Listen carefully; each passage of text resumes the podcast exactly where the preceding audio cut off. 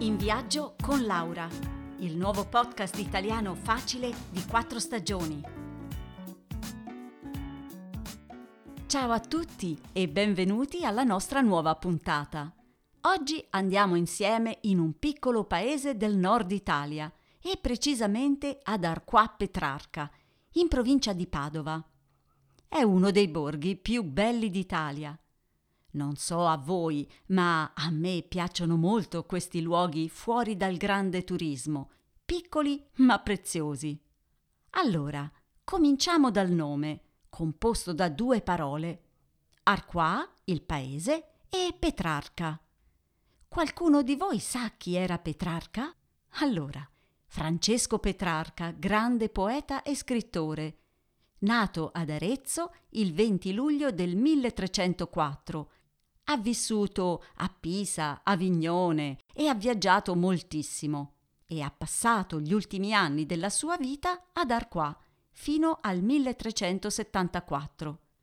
Petrarca ha scritto molte opere, ma le più belle sono le sue poesie, dedicate all'amore della sua vita.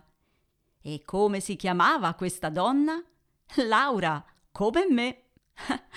ok, um, torniamo al nostro borgo. I colori dominanti qui sono il rosso dei mattoni di terracotta delle case e il verde degli alberi, delle dolci colline, i colli euganei. Arquà oggi ha circa 1800 abitanti e camminare per le sue vie è come tornare indietro nel tempo. Allora, per prima cosa andiamo a visitare la casa di Francesco Petrarca. Qui possiamo vedere le belle stanze con tanti affreschi. Nello studiolo si possono vedere ancora la sedia e la libreria, forse originali. Una curiosità. C'è anche la mummia di una gatta, forse proprio quella che il poeta amava tanto.